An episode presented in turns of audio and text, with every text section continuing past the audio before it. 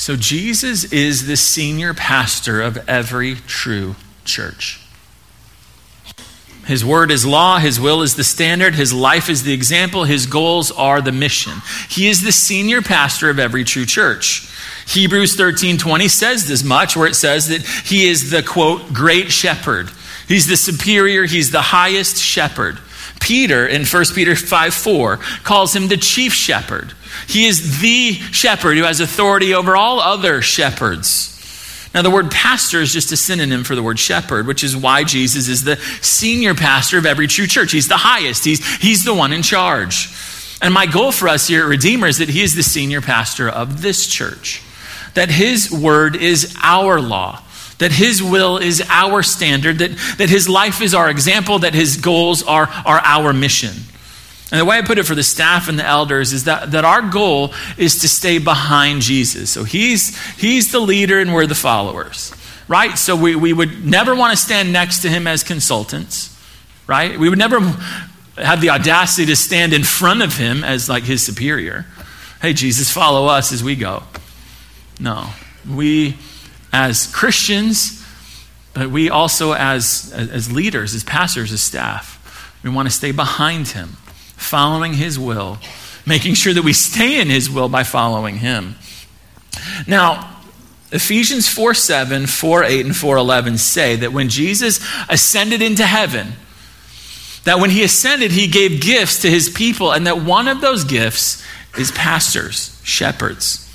These are under shepherds of the great shepherds. These are staff pastors under the senior pastor. Now, the senior pastor being Jesus. Now, there's nothing inherently special about pastors. They don't have what some call an anointing. They don't do miracles. They're not closer to God merely because of their office. They aren't in some separate class above other Christians.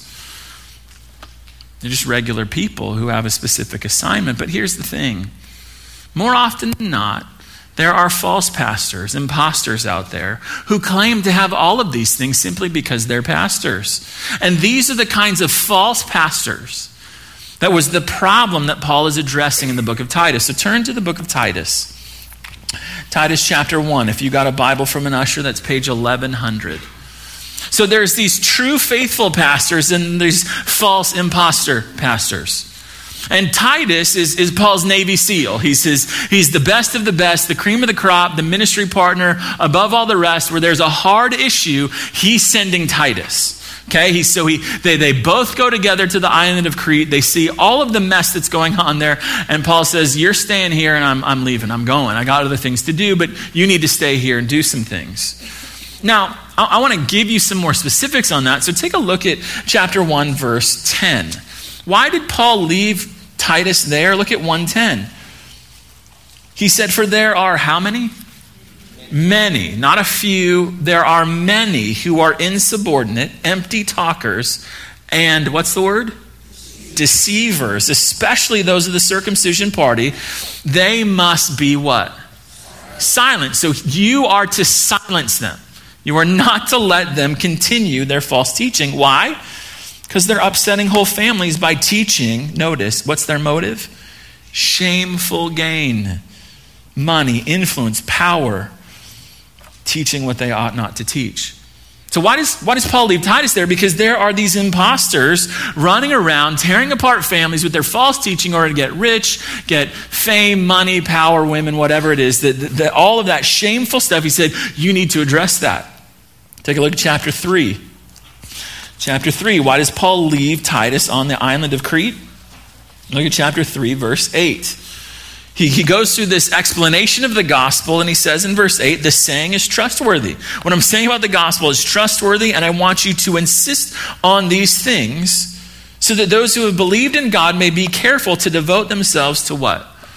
To good works. So there's a problem on Crete. One is false teaching, two is ungodly living amongst the Christians.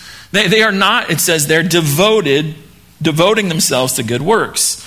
But when they do, it says these things are excellent and profitable for people, but avoid foolish controversies, genealogies, dissensions, and quarrels about the law, for they are unprofitable and worthless.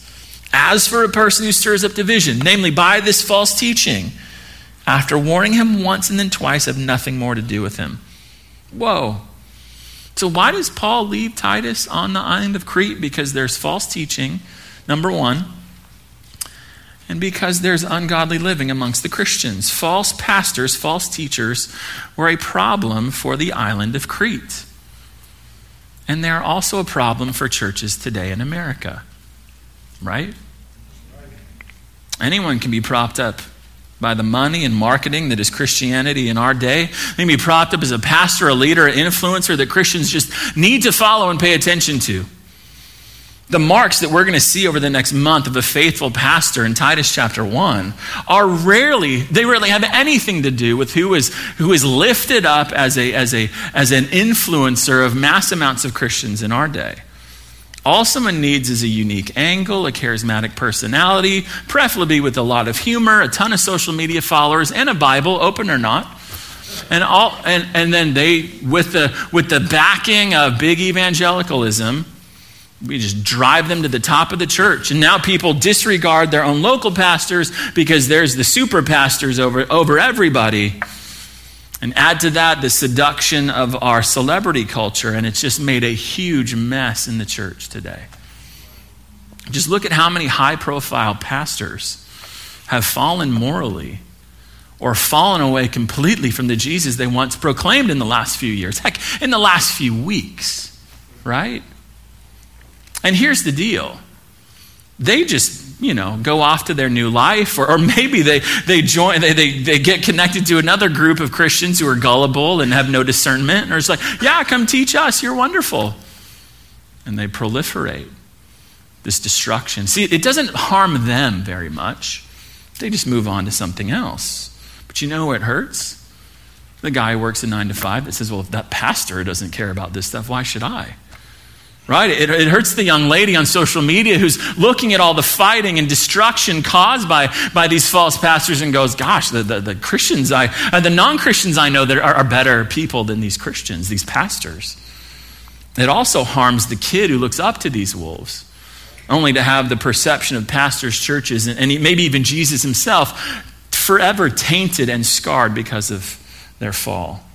See, the, the pastor, like for me, I, I, I always wrestle with how do I take something that was written 2,000 years ago, a personal letter between Paul and Titus, and make it applicable to you today? You know, it's 2,000 years removed, different culture, different people. How is this, why is this in the Bible, this verse 5? Why is it there?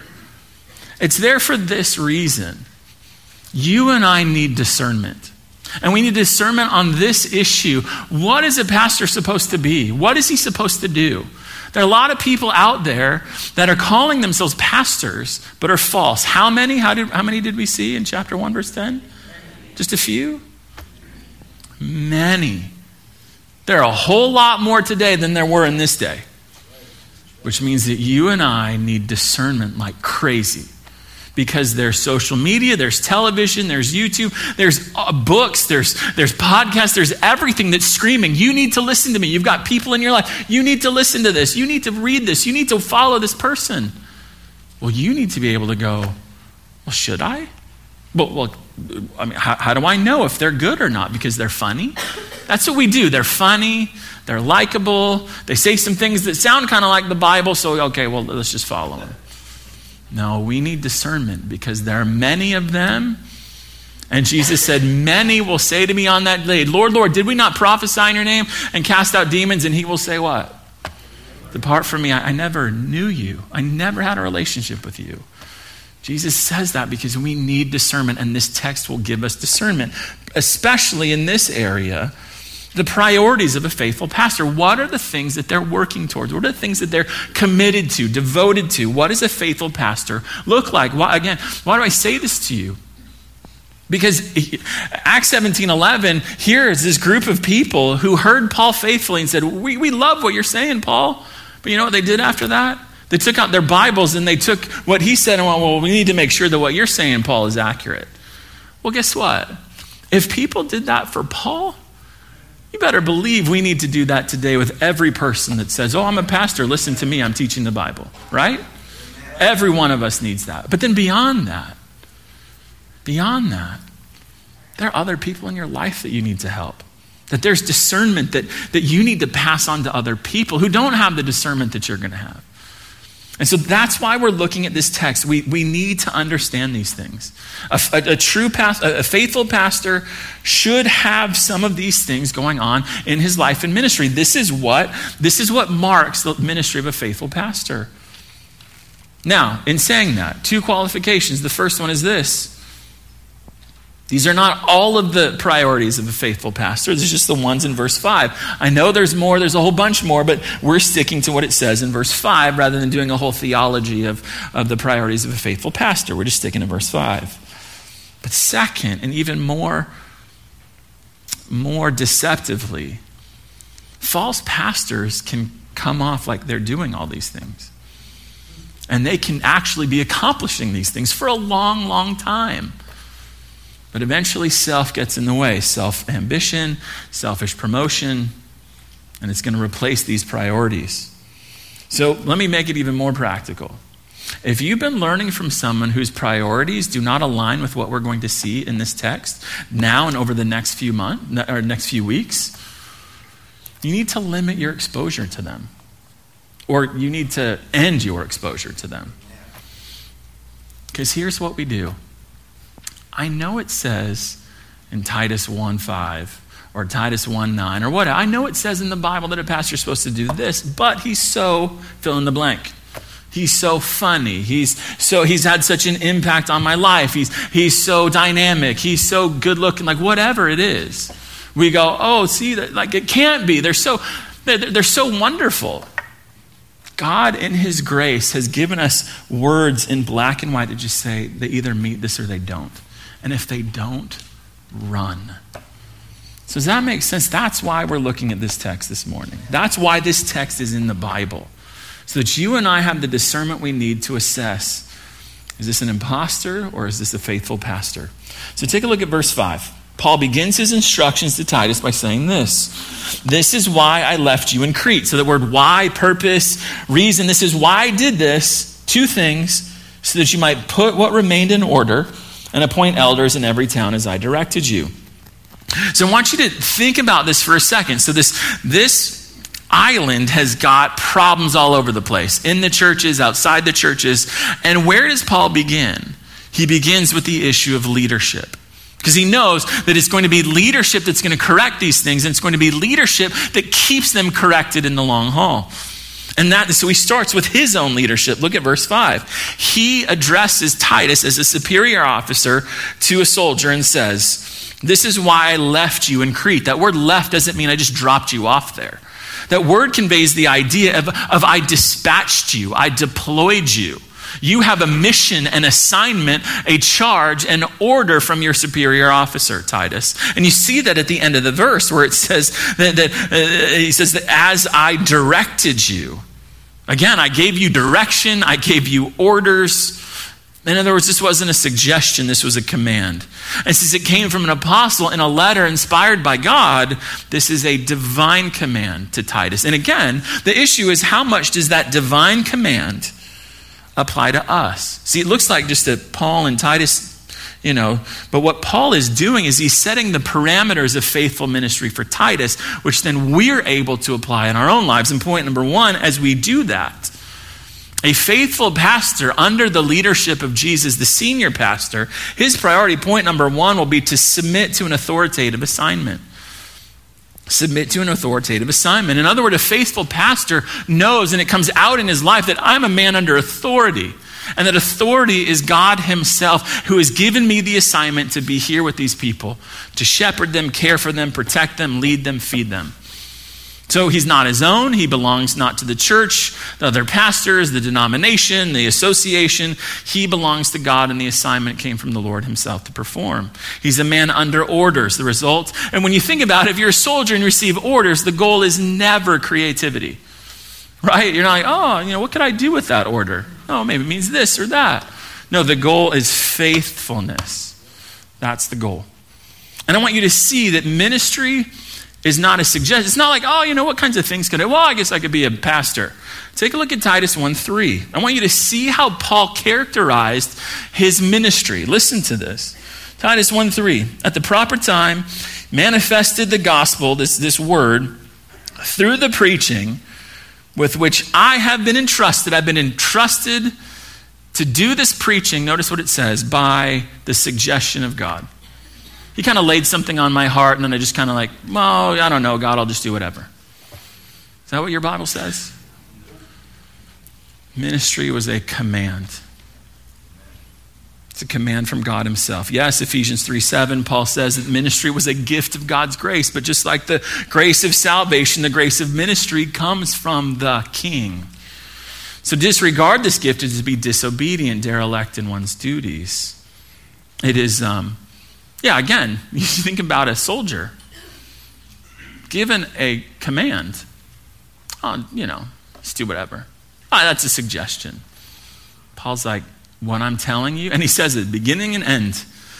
This is why I left you here, deployed you here, and as I directed you. There is a command here on Titus's life. 1 Timothy 2 7, Paul says, being a pastor, a preacher of God's word, and a teacher of God's people comes as, quote, an appointment to the task. And now here's the thing Jesus is the senior pastor, right? So, if that's true, then we should see this in his life. Do we see this in his life that he is a man under authority with a, with a task that he is to fulfill? Answer yes. John 5 19 says, quote, I can do nothing of my own accord. I, I can't do anything, I can't do whatever I want to do. He says, I can only do what I see the Father doing. So he's under the authority of the Father, promoting what the Father wants him to do. And, it, and that goes all the way down to what Jesus said. John 12, 43 says, quote, I have not spoken on my own authority, but the Father who sent me himself has himself given me a commandment. Well, what is that commandment, Jesus? He explains it. What to say and what to speak. So Jesus never said a word and never did a thing that was outside of his authoritative assignment. So the idea here is that the under shepherds under the great shepherd simply follow that example and say, This is a command from the Lord, this ministry. In other words, it's not a job, it's not a stepping stone, it's not something that, oh, I'll just see if I like this. I don't know. It's not something he does just because his dad or his grandpa or somebody else did it. It's a command. Paul even went this far. 1 Corinthians 9:16 he says, quote, "Woe to me, let me be cursed by God if I don't fulfill my assignment." That's how serious it was for him. So, so a pastor is a normal Christian like every other Christian, but has a very abnormal assignment. That his life and his, his ministry is meant to be a shepherd to the people that God sends him to. And really, it's not just single pastor, it is elders, as you see in verse 5. It is the group of pastors. So they're not a hireling doing it for the money, they do it for free because God compels them to do it faithful pastor feels that and it comes out in the way that he comports himself the way that he carries himself that there's that there's a mission a purpose. This isn't just like some deal. There, there's a direction there's a goal and it's an assignment from the king. Let me just say this too. First 2 timothy 2 4 likens pastoral ministry to being a soldier. Soldiers don't have their own words, they don't have their own wills, they don't have their own direction. They exist to please their commanding officer. So, for the pastor. His words are not his own, his will is not his own, the standards are not his own. Success is not measured by something that he makes up. I mean, think about this. Do you think God looks down from heaven and goes, Wow, that church is so small? That pastor is just a loser. What is wrong with him? Or do you think he's sitting there going, My goodness, look at how big that church is? I'm so impressed with that pastoral team over there. They got budgets and buildings and, and, and people, and oh my goodness, they're just incredible. God is not impressed. He's not sitting there going, Oh, this is so wonderful. We do. We get impressed by all that nonsense. God's sitting there going, Are you being faithful to what I told you to do? You have an assignment, and that is what you're going to be. You're going to stand before your commanding officer and give an account for that assignment. Are you being faithful? Remember, that's like we want to all hear the same thing, right? Well done, good and faithful servant, slave, one who does the will of his master. That's what we want. A faithful pastor submits to the God behind his authoritative ministry assignment. And look back at verse 5. So Paul again leaves Titus on Crete to do two things. Notice it says there, I left you there so that you might put what remained in order and appoint elders in every town. Now, a little background for a second. Acts 2:11 says that there were Jews in Jerusalem on the day the Spirit fell and the church was born. Which means, I think, that there were Christians, they were Jews when they showed up, they're Christians when they left, who went back to Crete, and then they began to have these little churches on the island of Crete. So Paul and Titus show up, not to evangelize an island that had never been evangelized before, but there were people there who were Christians. What they found there was a whole lot of chaos amongst those churches a whole lot. And so, with it being overrun by false teaching and ungodly living, he says, notice in verse 5, I want you to address what remains. That, that idea is that there's, there's an incompleteness to the work. There's something that needs to be finished. It's unfinished, and, and as a result, it's defective, it's unhealthy. But notice that false teaching, that ungodliness, also is something that needed to be, verse 5, put in order. A word that means to straighten out to bring in conformity to a standard, to, to correct. It's, it's, it's the word ortho that we get orthopedic, one who straightens bones, so straightens legs and feet, or orthodontist, one who straightens, straightens teeth. It's the same idea. He says, There's some thinking and there's some living that needs to be straightened out, Titus, and I need you to go there and do that. And it's straightened out not based on any other standard, but based on the Word of God. It's bringing lives, it's bringing thinking into alignment with God's Word. So, if that's Titus's charge, that's the charge of every faithful pastor, the way that I put it for point number two. A faithful pastor will persevere in correcting and completing. Correcting and completing. Much of the work that a pastor does is summarized by those two words correcting and completing. First, he's constantly correcting false teaching and sinful behavior. He's doing that when he teaches publicly. He's doing that when he's counseling privately. There's constantly a correcting going on as he's, as he's hearing people's ideas or, or seeing people's lives and going, well, that doesn't align with what the Word of God says. So he's bringing people's thoughts and lives into, into order, into straightening it out based on the Word of God. Well, for this, the faithful pastor is not always the most popular person in the world. You can imagine, right? And so, inside the heart of a faithful pastor is this, is this pull of, of man pleasing.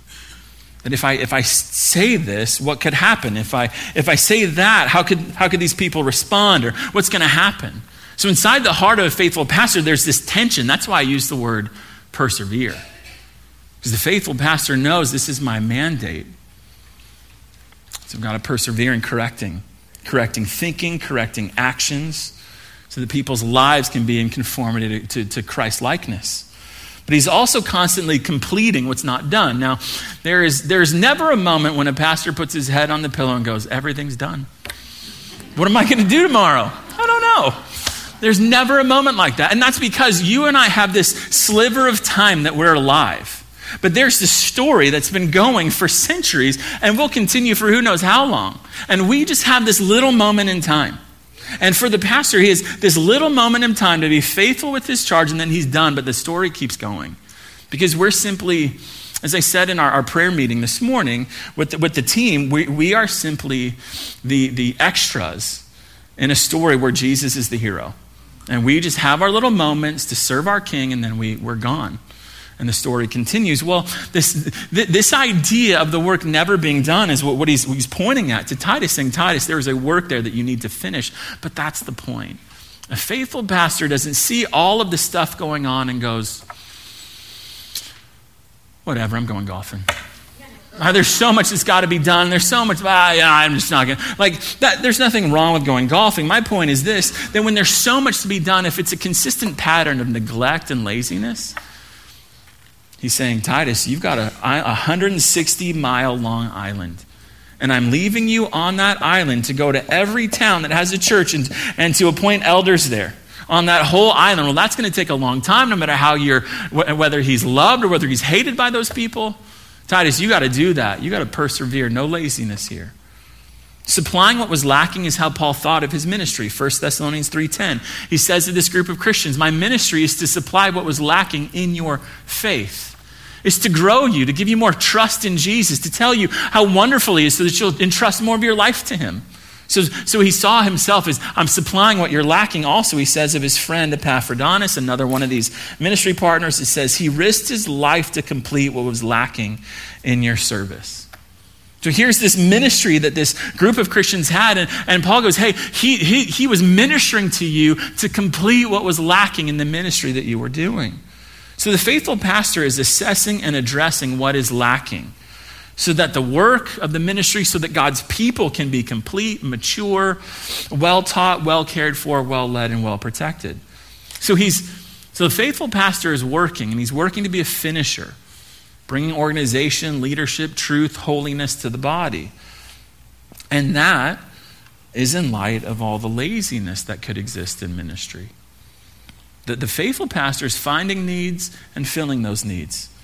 He's seeing all the needs, he's seeing clearly everything that needs to be done, and he's trying to do something about it. And he's trying to do that, by the way, while not sacrificing his wife and kids on the altar of ministry and still always abounding in the work of the Lord. He lives in this tension all the time. But that tension is what drives him and says, God, help me to be a blessing to your people, to meet their needs, to finish the task that you've given me here. That's what we see in Titus. That's what we see Paul encouraging in Titus. And that's what we see God encouraging faithful pastors to do in their ministries. Again, just like the senior pastor, the Lord Jesus. He completed the work the Father gave him, right? He didn't leave anything undone. And he spent much of his time correcting and addressing the falsehood in people's teachings and people's lives when it came to the God of the universe. So, a faithful pastor knows that's going to be hard. It didn't get Jesus uh, puppy dogs and ice cream and a party. It got him crucified. It got Paul crucified. It got Peter crucified. It got all of the apostles killed, except John. But he didn't, the end of his life was horrible as well persecution, hardship. And the faithful pastor here knows, well, that's not going to happen to me. None of that stuff's happening here yet. So he perseveres. Through the people that don't trust him, perseveres. Through the false teachers assaulting him, perseveres. Through the ungodly people attacking him, through the uh, tasks that seem far too big, the faithful pastors persevere. Now look back at the text one more time. Titus has a task. He's not just to put, he's not just to finish the, the, the, to complete the tasks that are there and to correct the problems. But in verse 5, it also says that he was there to, quote, appoint elders in every town. The word appoint means to put in charge, to assign, to empower.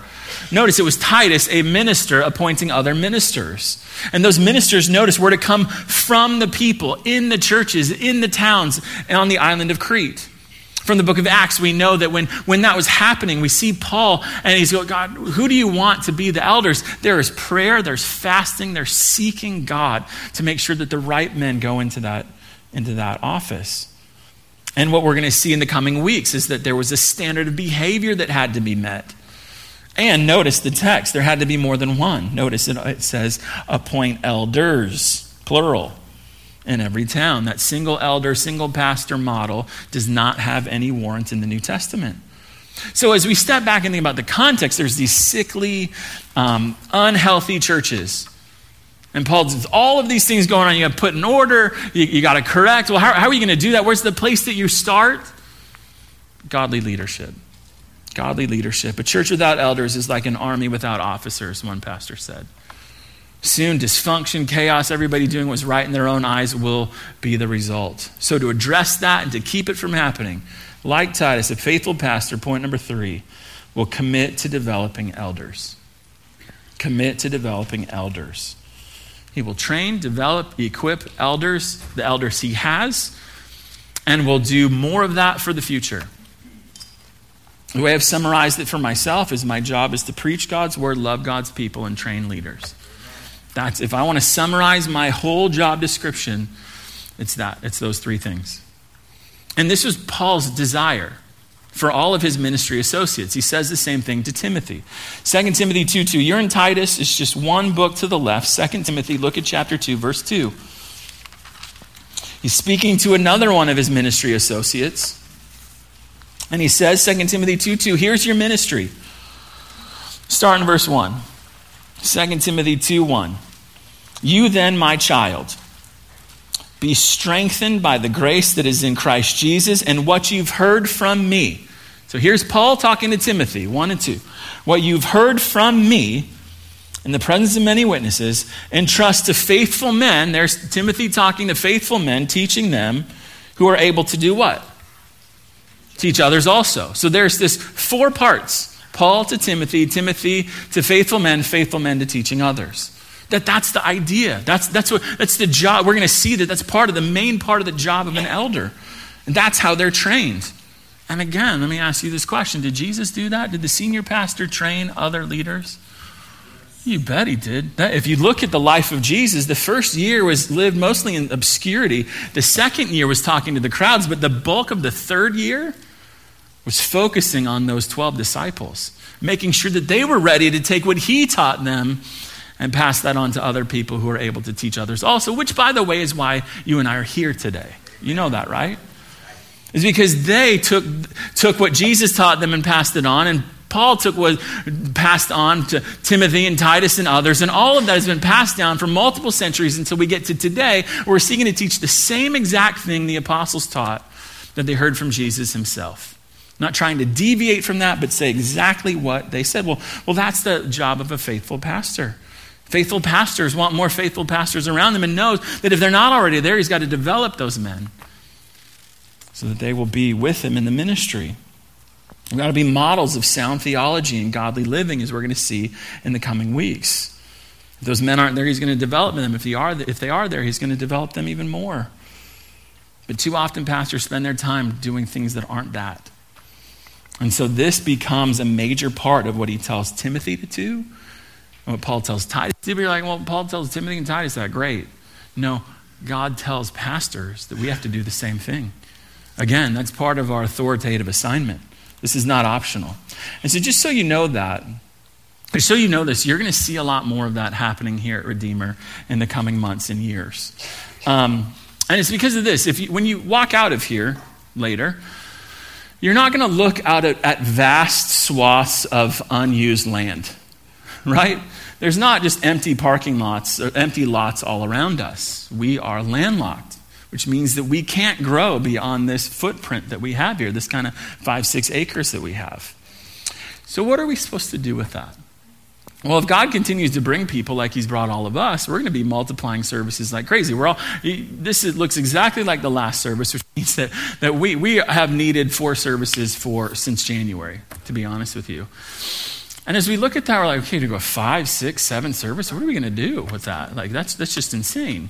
I think Sean, Sean and I will die from that. right?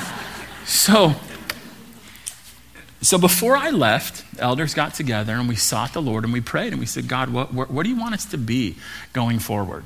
One, Redeemer 1.0 was that we didn't die. Okay, if you've been here for a little while, like, what's going on here? This is a four year old church turnaround. Four years ago, this church was on its way into the ground, dead, buried. Redeemer 2.0 was the resurrection. God resurrected this church, kept it going, kept it thriving. Now we're in the position of Redeemer 3.0. And what do we want to be as a church, Redeemer 3.0? That's what we're praying, thinking, God, what do we want to be? And what we believe the Lord wants this church to be is a church that develops elders to plant churches. Because we can't, we, can't, we can't only grow so much here. We can only knock down building, all that. Like, we can only do so much of that. But if God continues to do this, and for, for whatever reason He is, well, how are we going to reach this valley for Christ? Best way to do that is to put a Redeemer in Santan Valley, in South Gilbert, and Mesa, and wherever else somebody wants to go. But in order to do that, we can just like, oh, God, just plant other churches. No, we've got to develop the elders it's going to take to plant those churches and lead those churches so that more and more people will come to know, love, and serve Jesus. That's our hope. That's why this church exists. And so, as we conclude, I, hope you've seen two things. The first, I hope you've been given some kind of grid, discernment, wisdom to assess who are these people that are influencing me or that I'm allowing to influence me, called pastors, leaders, whatever, and uh, do they match some of these priorities? But also, I hope that you've seen that when it comes to pastors, their job is simply to do what Jesus did submit to an authoritative assignment, number one Also, to, to stay committed to this, to persevere in, in correcting and completing ministry. And number three, devoting themselves to, to training other leaders just like Jesus devoted himself to. Now, here's the deal. We looked this week at the priorities of a faithful pastor, but next week and in the following weeks, we're going to look at the, the character. Because what is exalted most in Paul's assessment of the kind of people that he wanted Titus to, to appoint to be elders in the churches of Crete are men of character. And here's the deal it is because churches and people, Christians, have disregarded what we're going to see in verses 6 to 9. Oh, you know, I, I know, I, I, I know it says that he's not supposed to be this, but you know what? He's just so funny. I know it says that he's supposed to be, you know, let's, let's take a look at verse 7. I know he's supposed to not be a drunkard. I know he's got a little bit of a drinking problem, but gosh, he's just so, such a good preacher. It's because we've taken these verses and we've explained them away that much of the damage has been done in Christianity. So we need to understand these things so we have the discernment to protect us and the ones we love from the imposters that are out there. And just know that imposters, faithful pastors, the difference is one follows the senior pastor, Jesus himself.